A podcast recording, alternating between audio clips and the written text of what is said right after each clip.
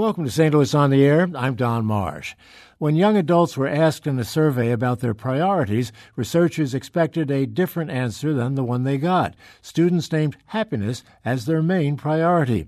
There's been a lot of research on the subject of happiness in young adults, much of it aggregated by and conducted by our guest. Dr. Tim Bono is an expert on psychological health and happiness. He teaches a popular course at Washington University titled The Psychology of Young Adulthood, and he's written a book titled When Likes Are Not Enough A crash course in the science of happiness. Tim, nice to have you back with us. It's great to be back. Thank you, Don. The science of happiness?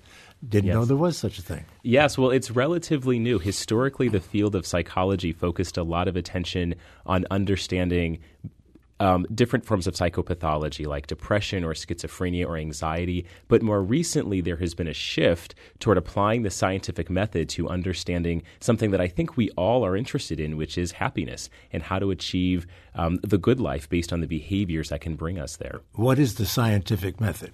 Well, the scientific method is interested in testing hypotheses by collecting data on large groups of people and running them through different experiments to identify which kinds of behaviors um, in the long run have the biggest implications for that sense of happiness. Um, so you can bring people into a lab setting and um, give them different tasks or different thought experiments and then follow up with them and see which of those behaviors truly are um, providing those those gains in their overall happiness and well-being. And your book is full of that research. There are an awful lot of studies been done on this subject. Yeah, so the book has over 100 studies that have been yeah. conducted on college students and other adults all throughout the country and around the world, in fact. And so it's essentially providing a narrative based on how my own students over the years have taken that research and incorporated that research into their own personal lives. How do you define happiness? Well, I would say that there are as many ways to define it as there are people who want to hmm. offer a way of defining it, which is why, for scientific purposes, it's actually more common for us not to use the word happiness, but instead to use the phrase subjective well being, with an important emphasis on that word subjective. That in order to know how happy somebody is, it turns out that you don't get a very good sense of how happy they are by looking at how much money they have in the bank or the size of their house or other external characteristics of their lives. A much stronger predictor of happiness is the, their own appraisal of the circumstances, the extent to which they express gratitude for what they have, the extent to which they're incorporating exercise or meditation or gratitude into their daily habits. Um, that that ultimately will take whatever characteristics they have and highlight them in a way that they do have that inner sense of happiness and well being. What, what, did you expect to find when you were doing this research, you and others who have done the research? Well, um, I, I'd say that that there were a lot of unknowns because it, it's a relatively young field. So I started conducting this research when I was a PhD student um, in 2006. And so certainly there had been a number of researchers who had studied positive emotion for a long time. But my true motivation for pursuing this line of work was that I as part of my graduate training, I had a fellowship in the Office of Residential Life where I was interacting with a lot of first year students. And I just noticed that there was a lot of variability in terms of how they were doing. Some students were coming into college and they were very successful and they were happy and they seemed to have a lot of friends. They were doing well by most measures. And others were really struggling. And the traditional predictors, SAT scores, high school GPA, didn't seem to do a very good job of predicting their happiness. And so my initial research was essentially exploratory. I just wanted to collect data on these students to find out what is what is it that differentiates these students in terms of their overall well-being so i went in with a, a series of hypotheses that had been rooted in, in other research but um, a lot of the big ones have to do with um, perhaps most important of all is the strength of their social connections do they have other friends other people who they can turn to that when things are going well they can share that that positivity to sort of savor it and extend the goodness that comes from it. And when things don't go well, that they bring a realistic expectation to that, that life is full of hardship, life has adversity. And so they have other people who they can turn to to help them um, take a more uh, a perspective on that that can help them recover from it a bit more quickly and get back to their baseline um, and sort of on with their lives. By and large, is it a fairly unhappy group, this young adult group? Well, um, if you look at the at the data, it is a group that that is unhappy relative to previous cohorts of young adults. In fact, if you look at the data from the Pew Research Group, um, and they've been tracking happiness and other forms of well being for a long time.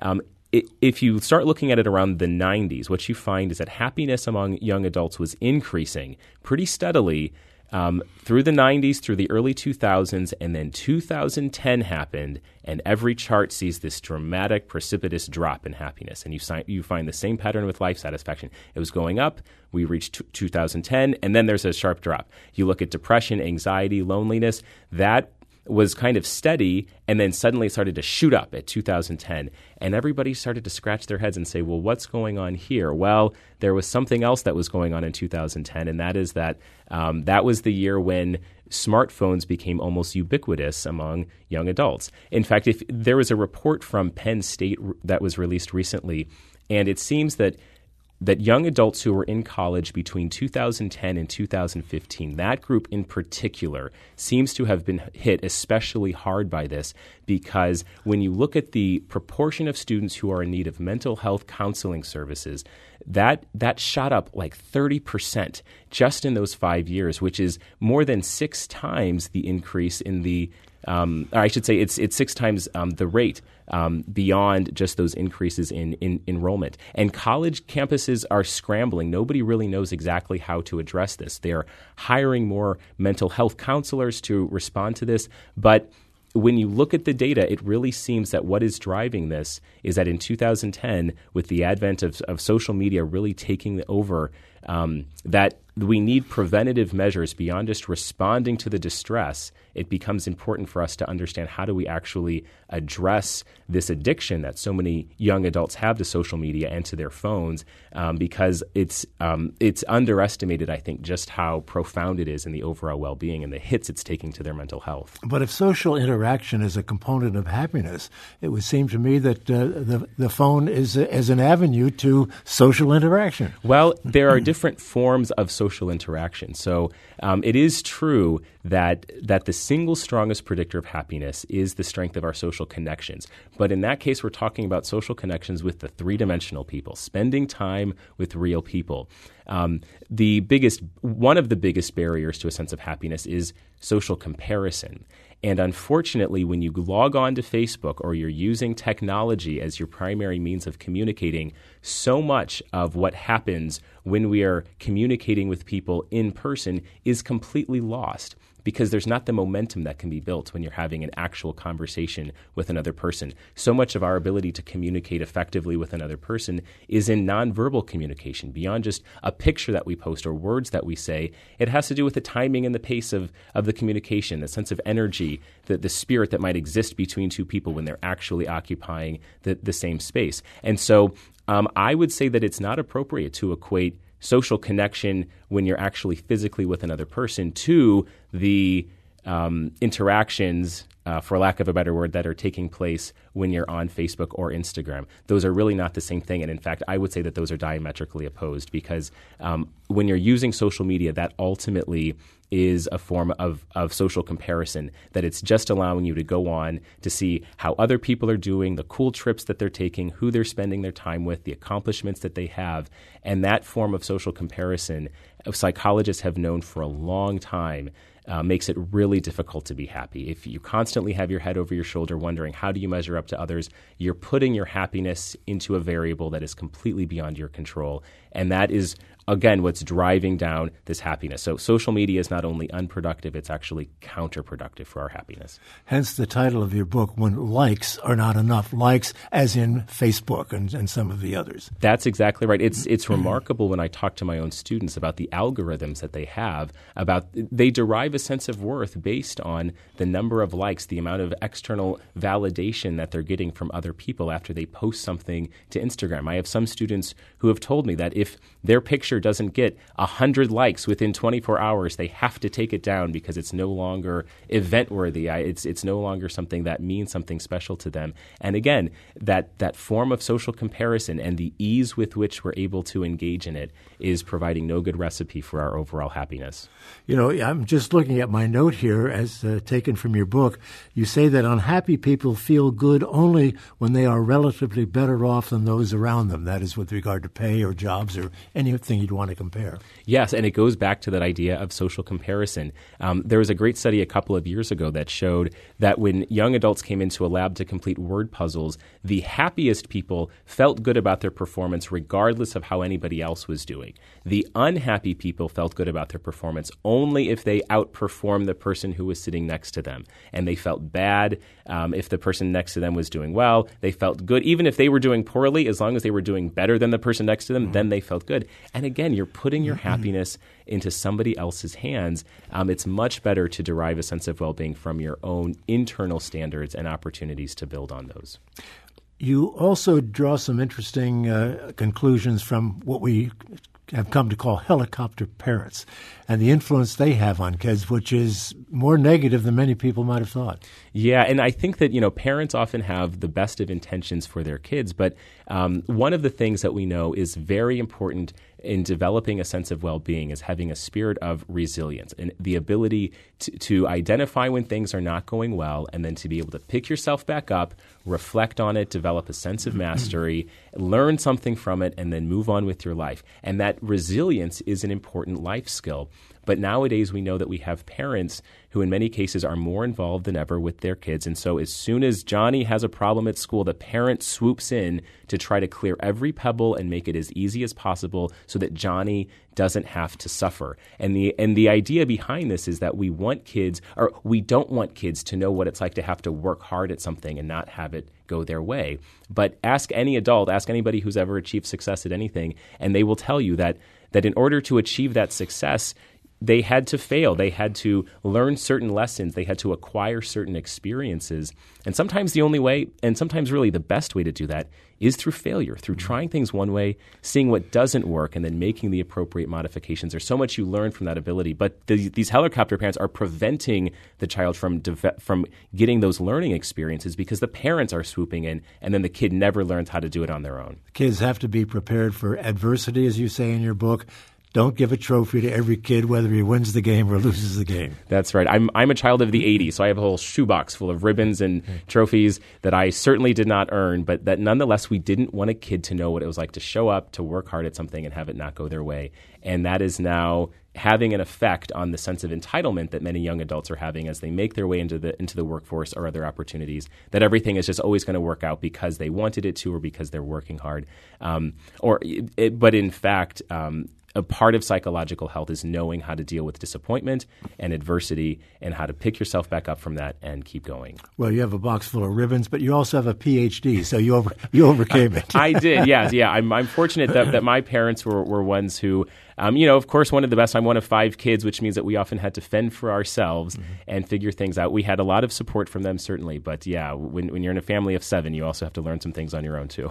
Our producers want to know do you do Instagram or Facebook or uh, Twitter? so I do not have Instagram. I still don't understand what it is. I do have Facebook because it started when I was a senior in college. But at the time, like that was before we even had Wi Fi on campus. That was before we had smartphones. And so I hardly ever post. So I posted the link to this interview actually, and it was maybe like the second post I put in like three years or something. Um, I have Twitter only because my book publisher said that I had to. Um, but I still don't really understand what the purpose of that is. Like, if you want to know what I'm doing, please give me a call and I'll be happy to have a conversation. But I don't, yeah, I, I, I am not a heavy social media user at all. Uh, well, I hope you have a lot of friends on Facebook and that they're all listening to you right now. Yeah, I hope. Well, it did. I did check. It did get a number of likes, so I'm hopeful that that at least some of them are listening in. That should make you happy it'll make me happier if they actually call me and we can have a conversation about it afterwards. Our guest is Tim Bono. He's from Washington University. He's the author of the book, When Likes Are Not Enough. We'll come back and continue this conversation in just a moment. We'd like you to be a part of it. We've got a little time. Give us a call at 382 8255. That's 382 TALK. Send us an email to talk at stlpublicradio.org or if you prefer to send us a tweet, do so at STL on air. We'd love to hear from you. What do you think about this happiness thing that we're talking about, and particularly happiness or lack of it in young adults? This is St. Louis on the air on St. Louis Public Radio, 90.7 KWMU.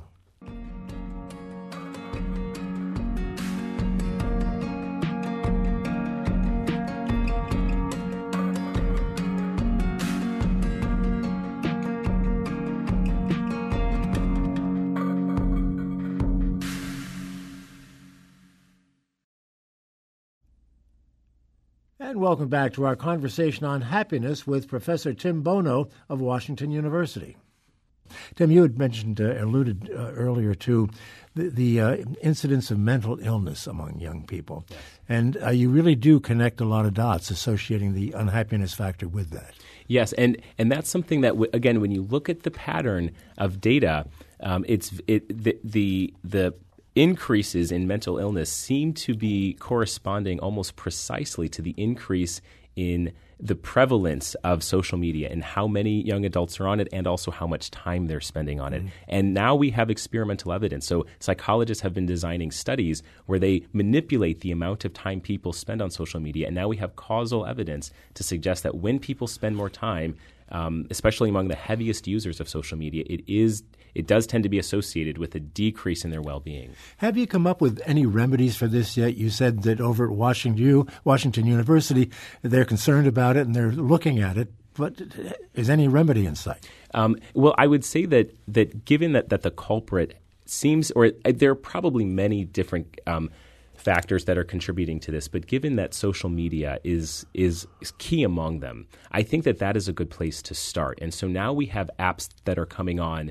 that allow people to mm-hmm. actually have to be held accountable for how much time they're spending on social media. So it'll actually count the number of times that you check your phone. It'll tell you at the end of the day how much time you're spending on it. And that can be an effective way to change a behavior. Um, if you're trying to break any bad habit, simply paying attention to how frequently you are engaging the behavior and having to face the reality that you're spending more time on it than you realize is a very good place to start to reduce how frequently um, you're engaging in that behavior. Calls are coming in. I want to take them. But one other thing in conjunction with what you just said, you had a fascinating study, you do a fascinating study in your own classroom with regard to the six minute assignment. Just explain what that is and how it worked. Sure. So each spring, in fact, I just did this um, last week with my students, I ask the students to sit in silence for six minutes and they have to put away their phone. They can't go on to TV or use any media and just entertain themselves only with their thoughts. So this has to be the easiest assignment that a Washington University student will get in their four years,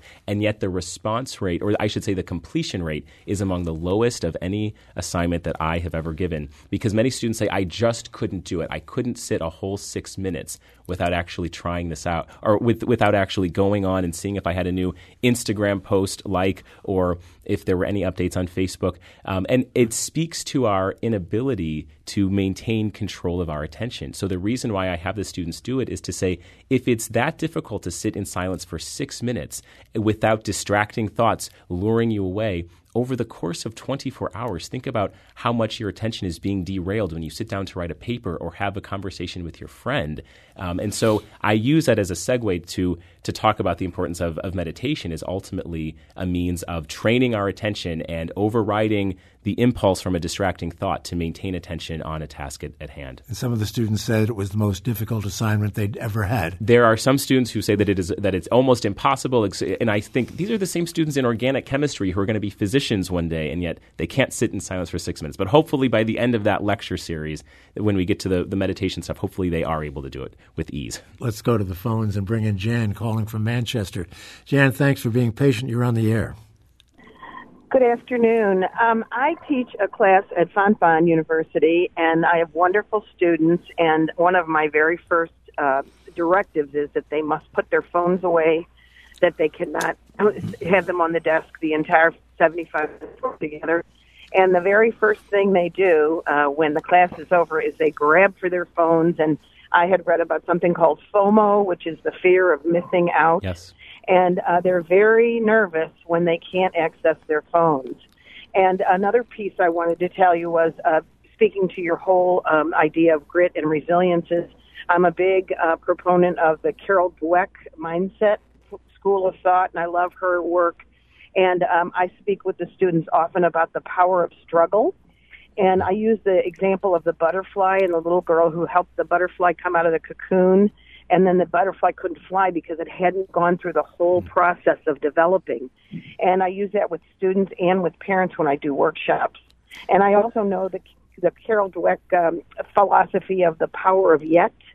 Um, I don't know that yet, or I haven't learned that yet, but that keeps the door open and lets students have some additional time to pursue something or stick with it, like you said, the persistence.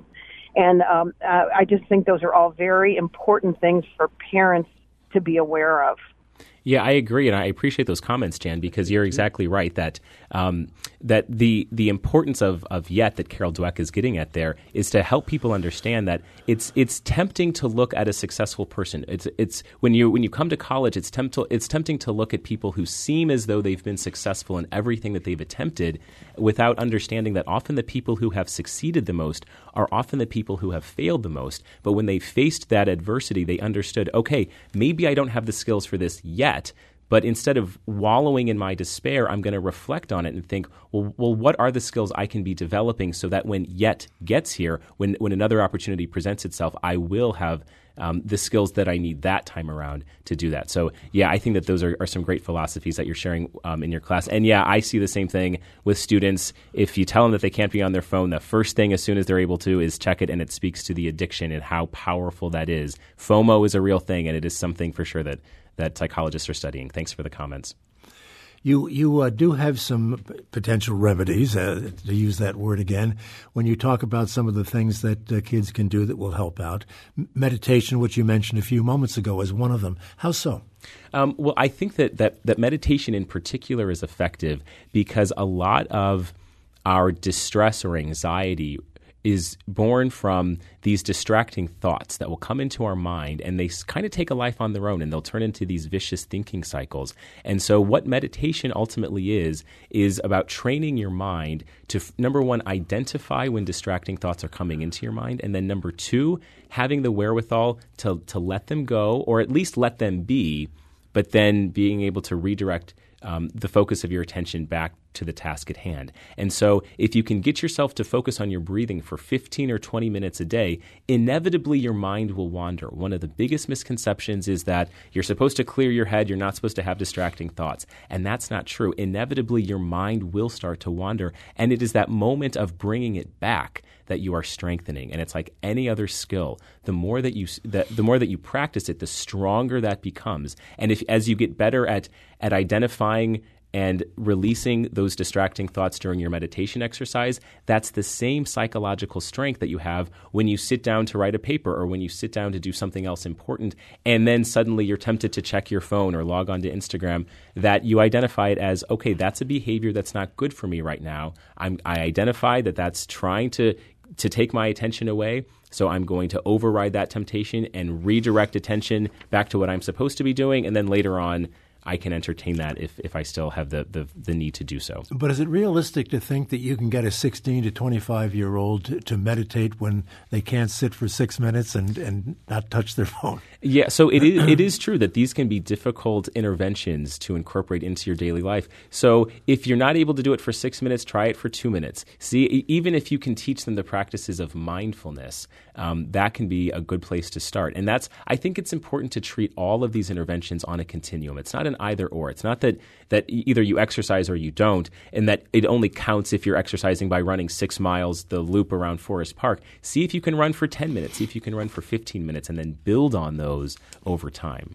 You uh, remind me in some of the things that uh, you're saying of uh, Daniel Pink. We talked off the air mm-hmm. about uh, the book he was on a couple of weeks ago, talking about the same sort of thing. And he brought up exercise, taking breaks being an important part of kind of getting things back together again. Yes, and exercise, I would say, is, is a particularly important one for our overall well being. I often say that happiness and well being is a full body experience, that when we exercise, that's ultimately releasing the brain's natural feel good chemical into our bodies, which is very important for a sense of well being, both for increasing our happiness, but also helping to recover from negative times. Because part uh, um, among the neurochemicals that the brain releases when we exercise are those that are inhibitory. So they can essentially put the brakes on anxiety or other negative thinking cycles. So on a biological level, um, the the impact of exercise will play itself out in our psychological health. And the other quick thing I'll say about exercise is that after you have to exercise, you feel a sense of accomplishment that gives you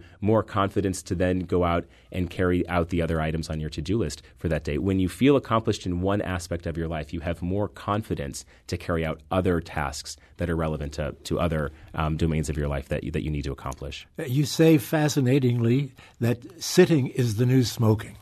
Yes, and there are quite a number of people who have offered that phrase. It's not one that I developed myself. It's probably about five years ago or so that, that physicians started to use that phrase, that they were collecting lots and lots of data and finding that there were all these health risks associated with people who had a sedentary lifestyle, who, were, who had a desk job where from nine to five every day, all they were doing was sitting.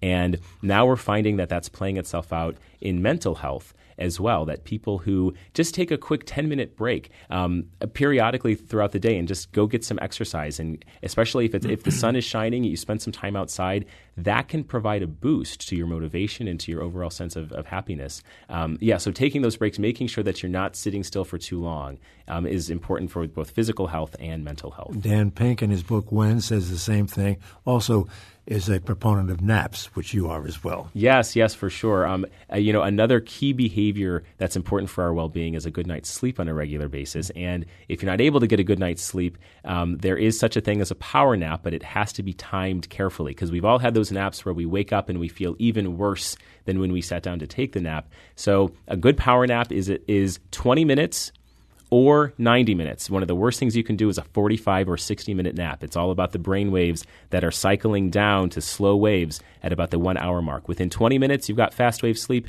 By 90 minutes, it's back at fast wave sleep. And you feel good with a 20 minute nap or a 90 minute nap because um, you'll feel refreshed because you're waking up during fast wave sleep. 60 minutes, you're waking up during slow wave sleep, and that's where you feel like you've been hit by a ton of bricks as soon as you, you wake up. I want to take a call from Leo in Byrnes Mill, and uh, we'll, uh, we'll do that now. Leo, thanks for waiting. You're on the air. Oh, my gosh. Uh, can you hear me okay? Yeah, go ahead. Uh, awesome. Hey, so I it was funny. I actually just tuned in. Um, in the last couple of months, I've had this, uh, you know, development of like self awareness, and because I constantly think about when you said you realize all those bad habits that you have and you see how much they affect your lifestyle. And my biggest bad habit is getting up in the morning because the first thing that I want to do is check my phone and, you know, check all my social media sites. And I was wondering, um, what would you recommend? And I might have missed it. You might have said something uh, earlier in the program about it, but what would you recommend being, you know, one of the first things that you do, you know, each morning? Is it just individual in each person, or is there a good thing that I can that each person can start off on, um, mm-hmm. and something somewhere more along the lines of that? Yeah, it's a great question, Leo, because we haven't addressed it, but I'm glad you asked it so that we can address it now. That it, that if you want to change a behavior or a habit, those behaviors and habits generally take place in a context. So you want to pay attention as you are doing. That self awareness is really important to the to what is preceding the onset of the behavior that you're trying to change. So if you find that the first thing you're doing in the morning is reaching for your phone, an easy thing to do would make it more difficult to do that. So maybe you go to Target and you get a cheap $10 alarm clock if that's what your if your phone is what is waking you up, you use that to wake you up in the morning and you keep your phone somewhere else where you actually have to get up out of bed. You keep it in the kitchen or the bathroom or something, which then activates the next step in your morning routine. So that's that's what I, I would would um, encourage anybody who wants to change behavior, especially as it relates to how much time they're spending on social media. Pay attention to, to the circumstances when you use it the most, and then put a barrier in there to make it harder to use it. Don't put it in arm's reach. Or if you find that you're going on every time you're bored or lonely, find some other activity. One of my students found that she would go onto Facebook every time she was waiting in a line somewhere, but she hated how much time she, that that she was spending on Facebook. So she downloaded all these other apps to do crossword puzzles or trivia crack or other other games, and she found that that became her go-to. And then she would just play one round of, of trivia crack while she was in line, and then she didn't have the ill effects of of, of Facebook or the social comparison that comes from that. So identify what's preceding the behavior and see if you can replace it with something else or put a barrier in there to make it more difficult to activate the behavior. We only have a little over a minute left. I did want to get to something else in the book, the time paradox, in which if you give people a deadline or time pressure, they perform better. Yes, we know that with with um, time pressure, that creates a sense of anxiety, and some anxiety is good. Excessive amounts are bad, but a little bit of anxiety can be very effective in helping us understand that our time is limited limited. And when we understand that our time is limited, we use it much more effectively. So, giving yourself a deadline in which you want to carry out um, a particular goal can be very effective in lighting that fire under your feet to carry it out um, effectively. And, and in 15 to 20 seconds, willpower? Yeah, so that's another um, characteristic that can be strengthened with time. If you can find small everyday opportunities to forego the candy bar at the grocery store or to get yourself up to go to the gym, that willpower muscle becomes stronger, and then you have more willpower for the other things like completing your work effectively. Um, in, in at, at, the office or otherwise um, to regulate your emotions. If you can have strong willpower in one aspect of your life, it'll carry over to other aspects too. And many of the things you've said apply to adults over the age of 25. Yes, absolutely. It's things that I think about myself and people across the lifespan can benefit from too. We've got to end it there. Tim Bono. He'll be signing this book, by the way, when likes are not enough next uh, Tuesday, I guess Tuesday. it is, mm-hmm. the 13th at Left Bank Books. Thank you so much. Fascinating stuff. Thank you, Don. Enjoyed talking to you once again. Professor Tim Bono, author of When Likes Are Not Enough. This is St. Louis on the Air on St. Louis Public Radio, 90.7 KWMU.